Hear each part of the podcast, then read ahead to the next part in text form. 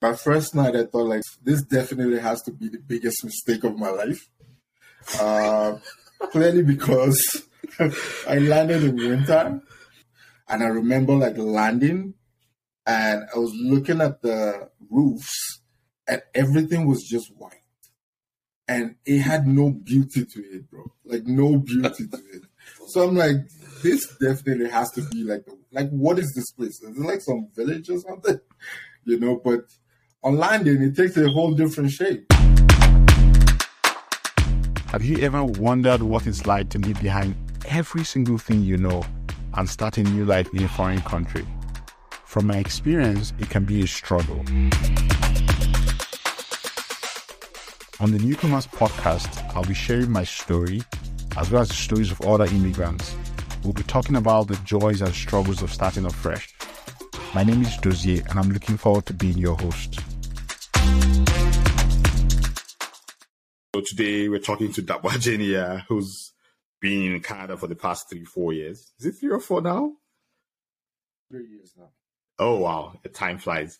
And so today we'll be talking about everything about settling in and all he has learned so far. Thank you for joining us, Dapo. Like, I guess we can just start off with, you know, just introduce yourself like a bit, like a short one, not too long, I guess.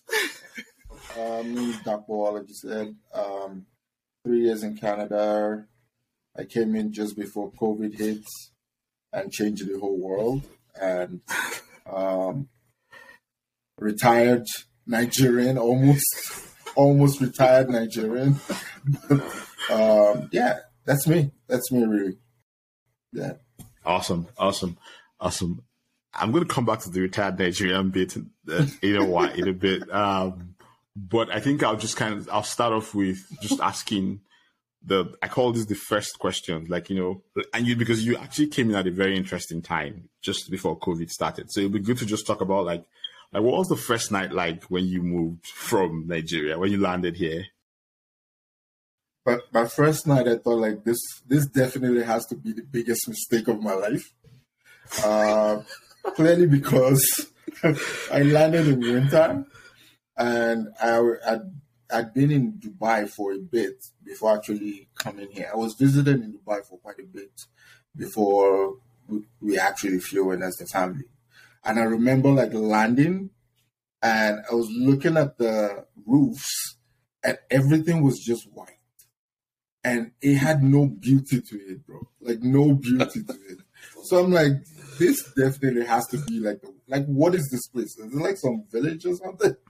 You know, but on landing, it takes a whole different shape. Like just beneath all of that snow cape is a different scene entirely, you know. So um, that first night was it was a lot. I remember I visited with my sisters and we just had over drinks, ate, they welcomed me and the family.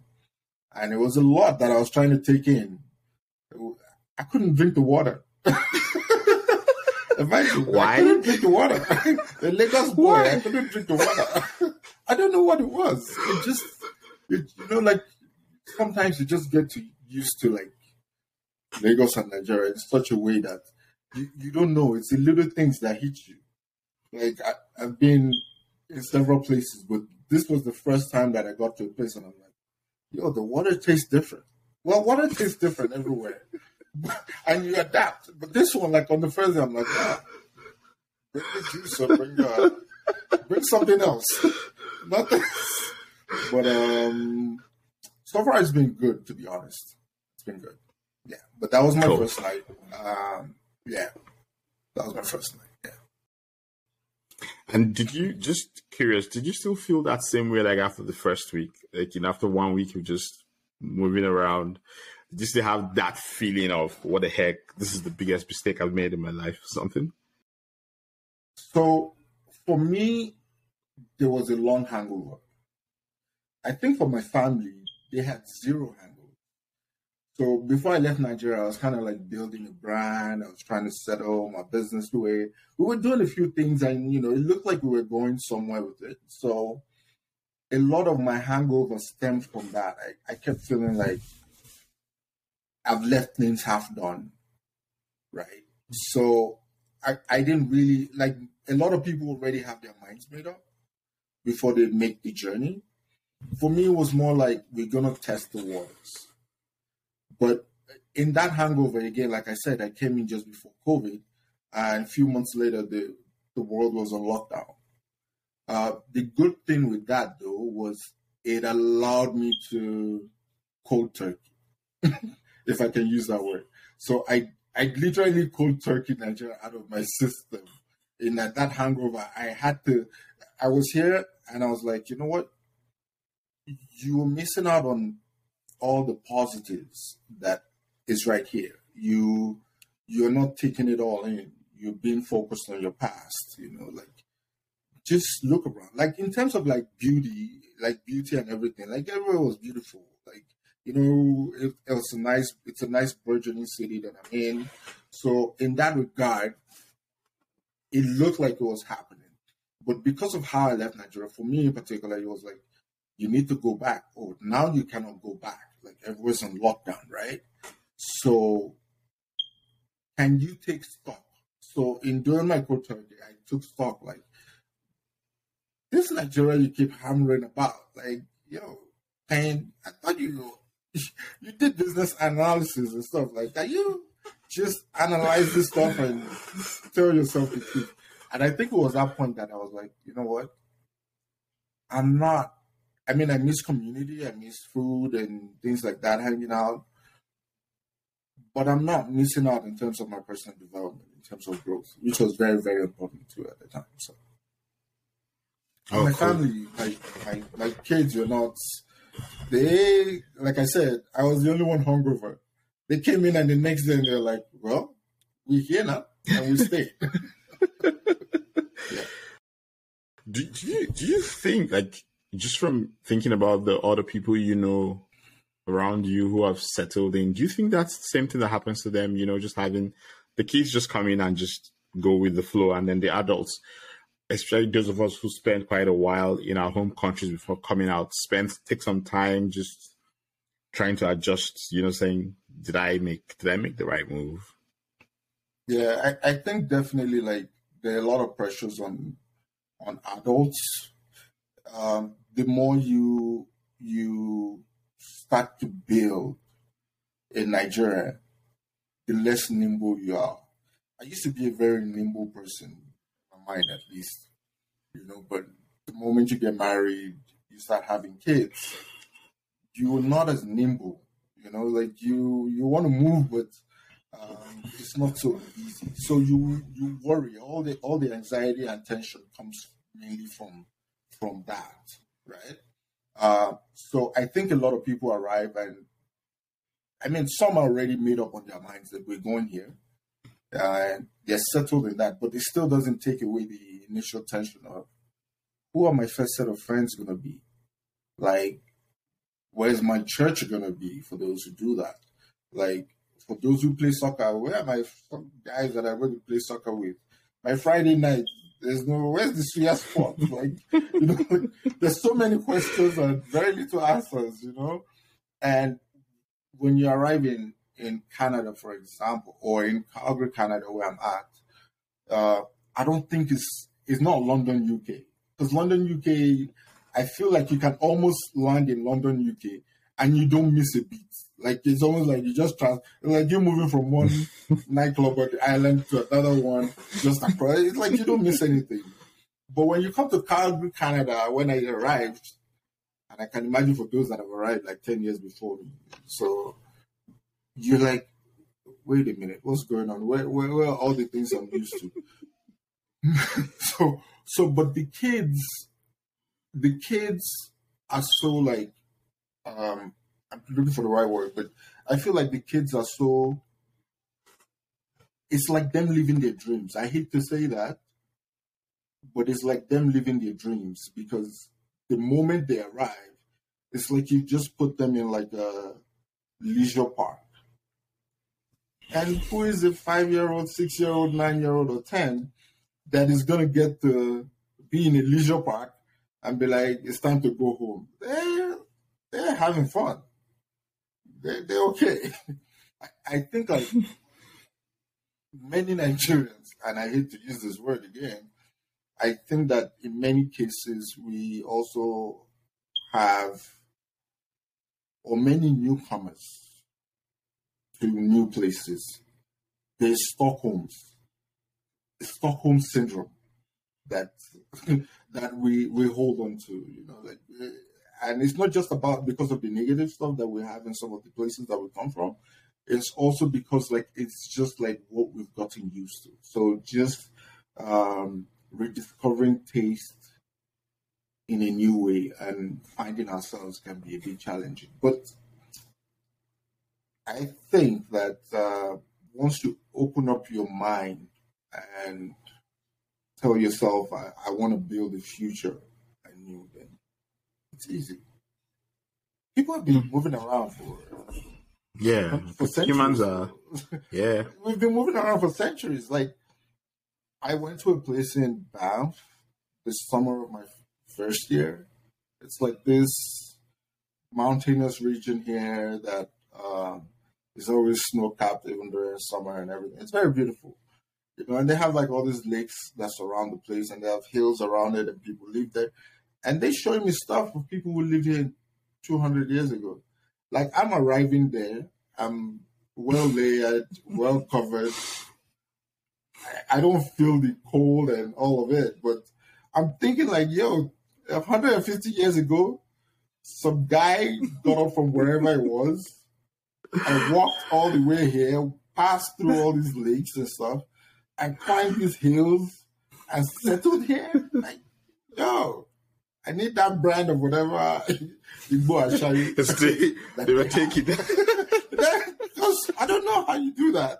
So it's not, when you think like that, then you realize that, man, this is not hard. This is not really hard. Those guys had it rough. This is not hard at all. Yeah. Yeah. Yeah. It's the thing, things are pretty much easier now. I mean, we still have all the things we have to deal with now, but I feel like the world's a bit, the world's a bit more interesting and more easier to navigate than it was 100, 200 years ago. Mm-hmm. Yeah. Just staying on the topic of um, the fear of starting over, just let's talk about the kids. Like, how is it for the kids settling in, especially the much older ones? Um, you know, because I feel like different curriculum, different culture. I mean, kids will be kids and they will always just play and stuff. So definitely had it. Um, we had two girls. Um, the older one, I would say, had a bit of a challenge, like coming in. So, um, first thing is you you find out that everything you've done, you need to reset, basically, because um, they came in at six and four, and I think school starts here at five, so they had to go back like one or two grades, um, just because that's how school is set up here. Like back back in Nigeria, for example, kids go to school once they're ready for them to go. Like once yeah. they're one or two, they start going somewhere. They live home. Yeah. Right? But here, if they're not five, independent, and able to tie the lace on their shoes, remove the shoes, remove the jackets and stuff, no, you stay at home to stay at home. So it's it's different from that perspective. The kids are way more independent. The kids here are way more independent in terms of how to live. So that was something that my kids had to try and adjust to when they came in, particularly the older one. Uh, also making new friends. And in terms of like culture, right, and that ugly word race, um, we come from a place that is rather monotone. Like everyone looks the same.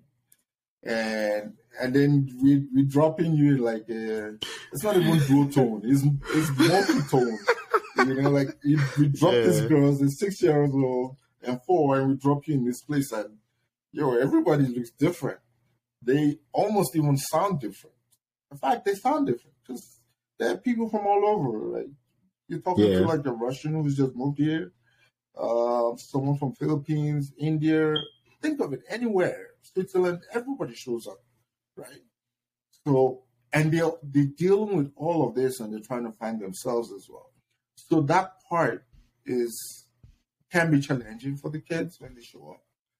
So, but the key I think is to quickly latch on as a parent.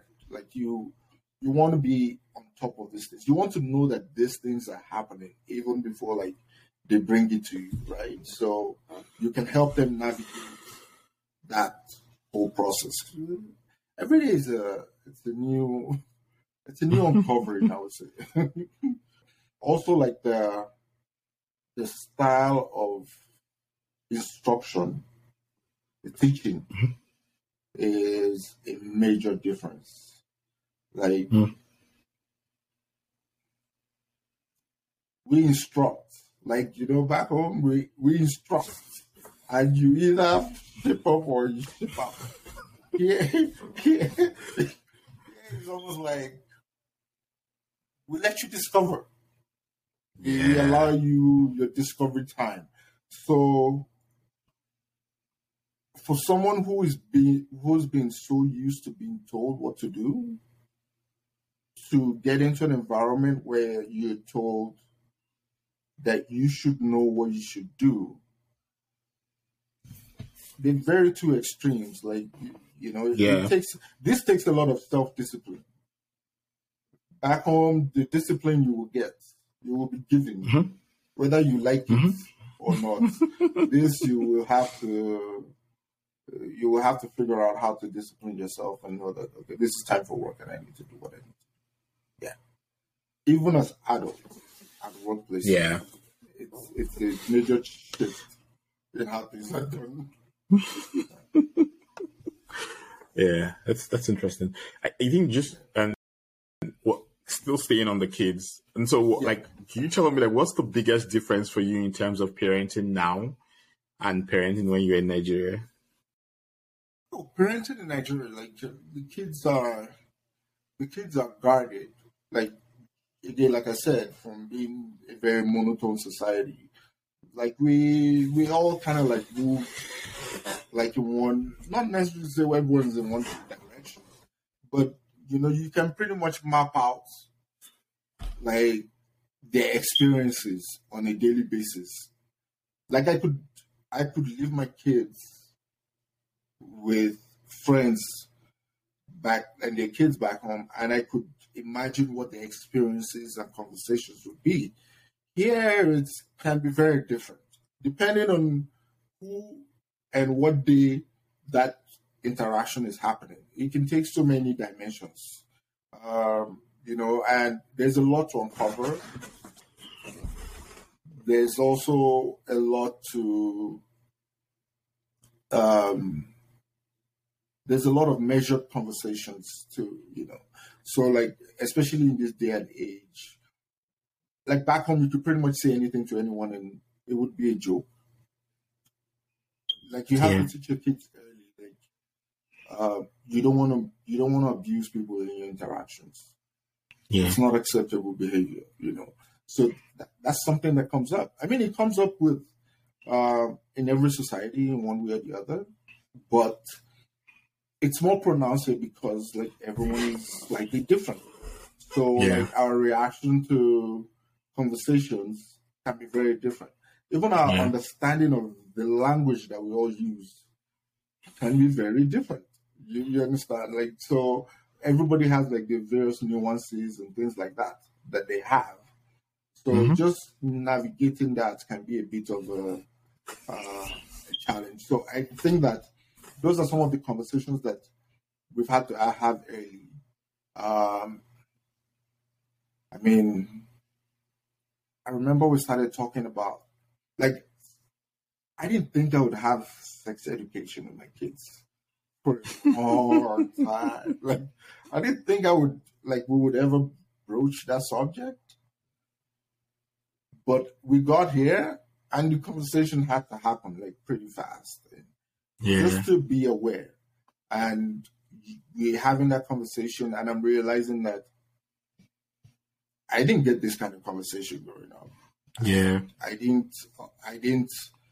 And even if I ever did, it would have been a one-time conversation. That you know what you should do, boy, and you should do what you should do. And that's it.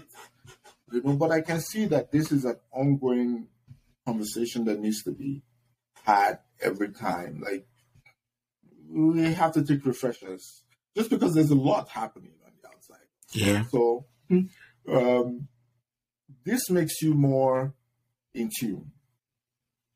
Like you're more in tune to whatever is happening with the kids. Well, I hope that you're more in tune to whatever is happening with the kids. Um, because a lot is a lot is happening and they're sponges, right? So they Yeah. they're soaking all of they're soaking all of it. So Yeah. if there isn't some form of guidance or some of some form of preparation for them, then I don't know what the results of that will be. But I know that in my case, I know that I'm doing so much to prepare, uh, to prepare them and to have conversations with them that ordinarily I don't think I would have to have. Like back back home, I would imagine that just like the social structures that we have, like maybe they go to school or they go to church, or even in their conversations with their friends, they can figure out the values that are acceptable societal values for them to take on. But here, there's so much, there's so much liberty also, right? So there's so much that is happening. So you want to guide them to be able to make their own decisions? But you also want to be let them start from a position of the familiar, and then maybe they can find something else or whatever it is. I don't know if I explained or if I No, I, I, I think I like. I, question in particular, but yeah, I think it, it's not really a question. It's more of a perspective. I don't know if there's an. If there, I don't know if there's a real answer to it. I think it's more of like every parent has their perspective. I that's how I look at it, and then you just mold your kids around the perspective you have. And I was just going to ask, right. building on that question, that you think it's a function. You know, you mentioned something about independence, society. Like I feel like social structure here is very built around independence from a very early age, and it continues even to how, as the kid, as the child grows older, and how the society sets you up as you grow older. And I just wonder if you think that, you know, when you talk about having those conversations earlier here than if you're in Nigeria, whether all, all those things stem from how social structure is set up, and you you, ex, you expect that you or you sort of know somehow that look, I need to start having these conversations early, or else, because there's so much independence within the structure and encourages the child to be independent, then that conversation is taken away from you because the society kind of encourages the child to, you know, experience that by yourself or find find your find your answer, and then you now you or else so you have to get in there early, or else it's out of your control. like so many things. Like I mean, so I got married just as I was hitting my twenties. That was when I got married. So this is personal experience now. But Yeah, I noticed that almost all my peers that I went to high school with that were that left after high school to study abroad or I noticed that a significant number or a significant percentage, for example, got married by their mid twenties, right? I- I- And I'm talking more of the the, the guys now yeah, yeah. and I was back in Nigeria, and I don't know whether I'm right or if my numbers are right, but I, it almost felt impossible for me to even have considered getting married at 25. Yeah. So like, why my Same here, kids are too. like, Same here. yeah. So like, why my kids are like six, eight, thereabout. Their kids are done with high school right now. They're going to uni, right? Because they started that journey early. Then it didn't make sense to me. Now it does. Hmm. Mm, Because then I wasn't living. To, I lived Yeah. abroad, but I you know, went back to Nigeria. But now, because I'm living permanently, it kind of makes sense to me. I see why they had to get married at that time. Because technically, the kids are technically the kids are like from age 18 they're ready they're ready to live their lives yeah, at 15 independence already starts. They start earning cash. At 15 14 there are a significant number of kids that can uh, live on their own. Right? At 15 why? Because you then make a decision to am I doing anything after high school or am I going for university? If you're not, well, what it means is that at 16 you're out of your parents' home. You're going either to university or you're working actively to say I can earn enough money, I can stay on my own. But you mm-hmm. still have that latitude between 16 and 18 to fully make that decision on what you want to do. But what is clear is that at 18, you become a decision making being. You're like the CEO of your life. You're giving directions. Like I have like what older people in my peer group back home that cannot make decisions on their own. They have to deflect to their parents. Here you the kids are gonna I mean like that they come back to you for referencing, but you cannot be the one making the decisions anymore. And that starts early. Yeah. You know, like if a child cannot go to school until they know how to tie a shoelace by themselves, and you know, because they, they go to school, they're layered up, they have like three, four sets of clothing on. They have to sit for for classes. They have to first literally almost undress and hang all of that, mm-hmm. and then now sit for instruction. And then when they're done with that, they want to go out on break time. They have to dress up again.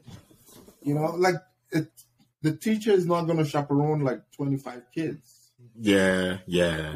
During a 15 minute break time to be like, oh, go lay her up.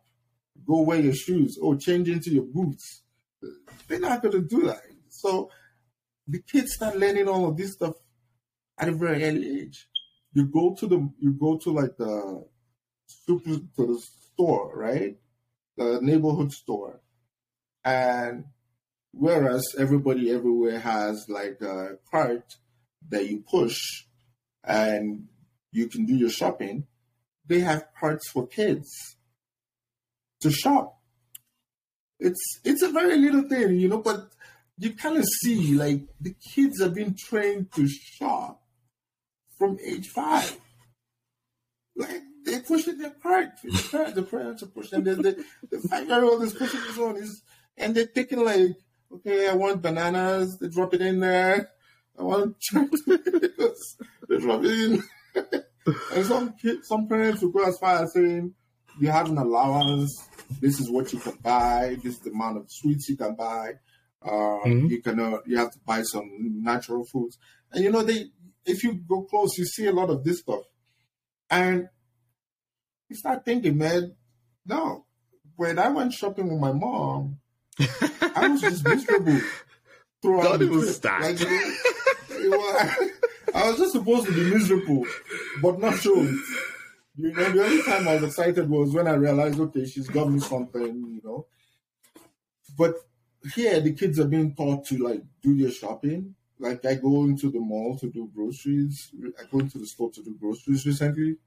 I see some kids that maybe like twelve. There three of them, maybe like between like twelve, ranging to about fifteen. They were all by themselves and they were shopping for their family or maybe for themselves because they had like two parts that they were pushing. You know, like I don't know of any twelve year old that is not disadvantaged that has to think about I need to go and learn how to shop. And that's a major life skill, right? It it is a life surviving skill, I think. Again, life hits you fast. Yeah, again, it is. It is. and it probably also means that if you do the numbers in an economic way, it probably means that the human is more productive for a longer period of time. Because if you start life at 18 and you finish at 65, as against someone that starts life at 25 and finishes at 60 or 65, you can see who is going to be more productive.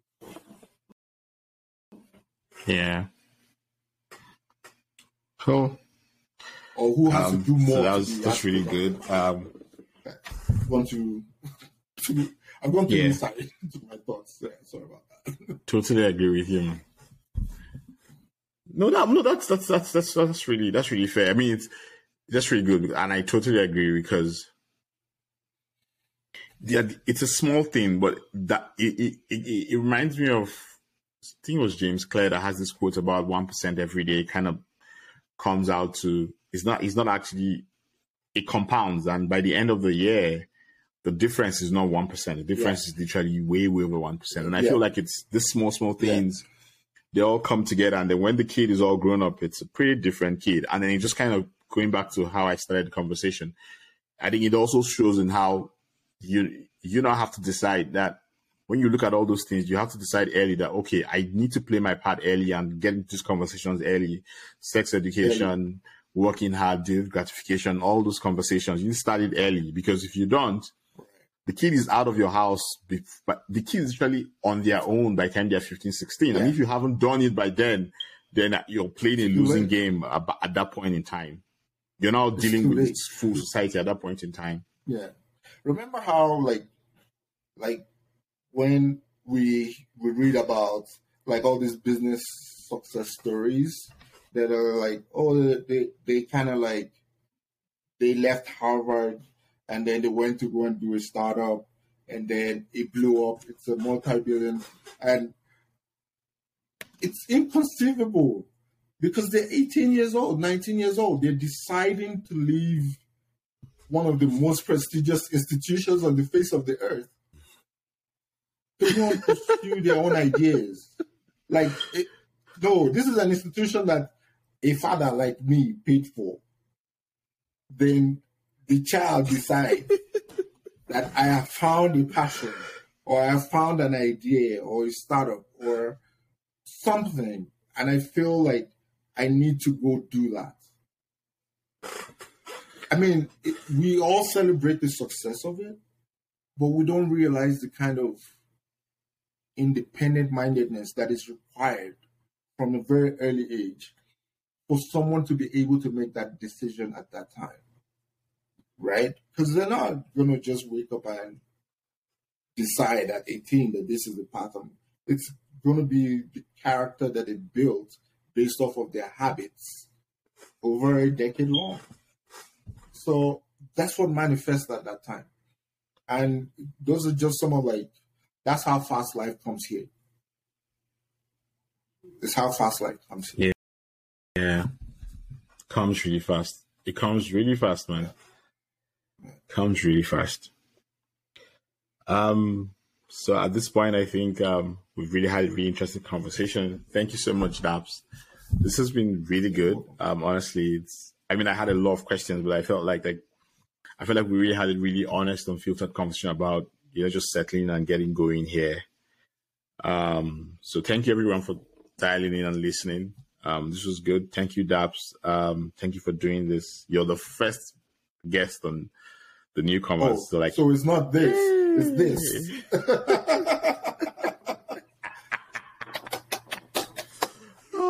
Thanks for having me. You know, like you're the first guest.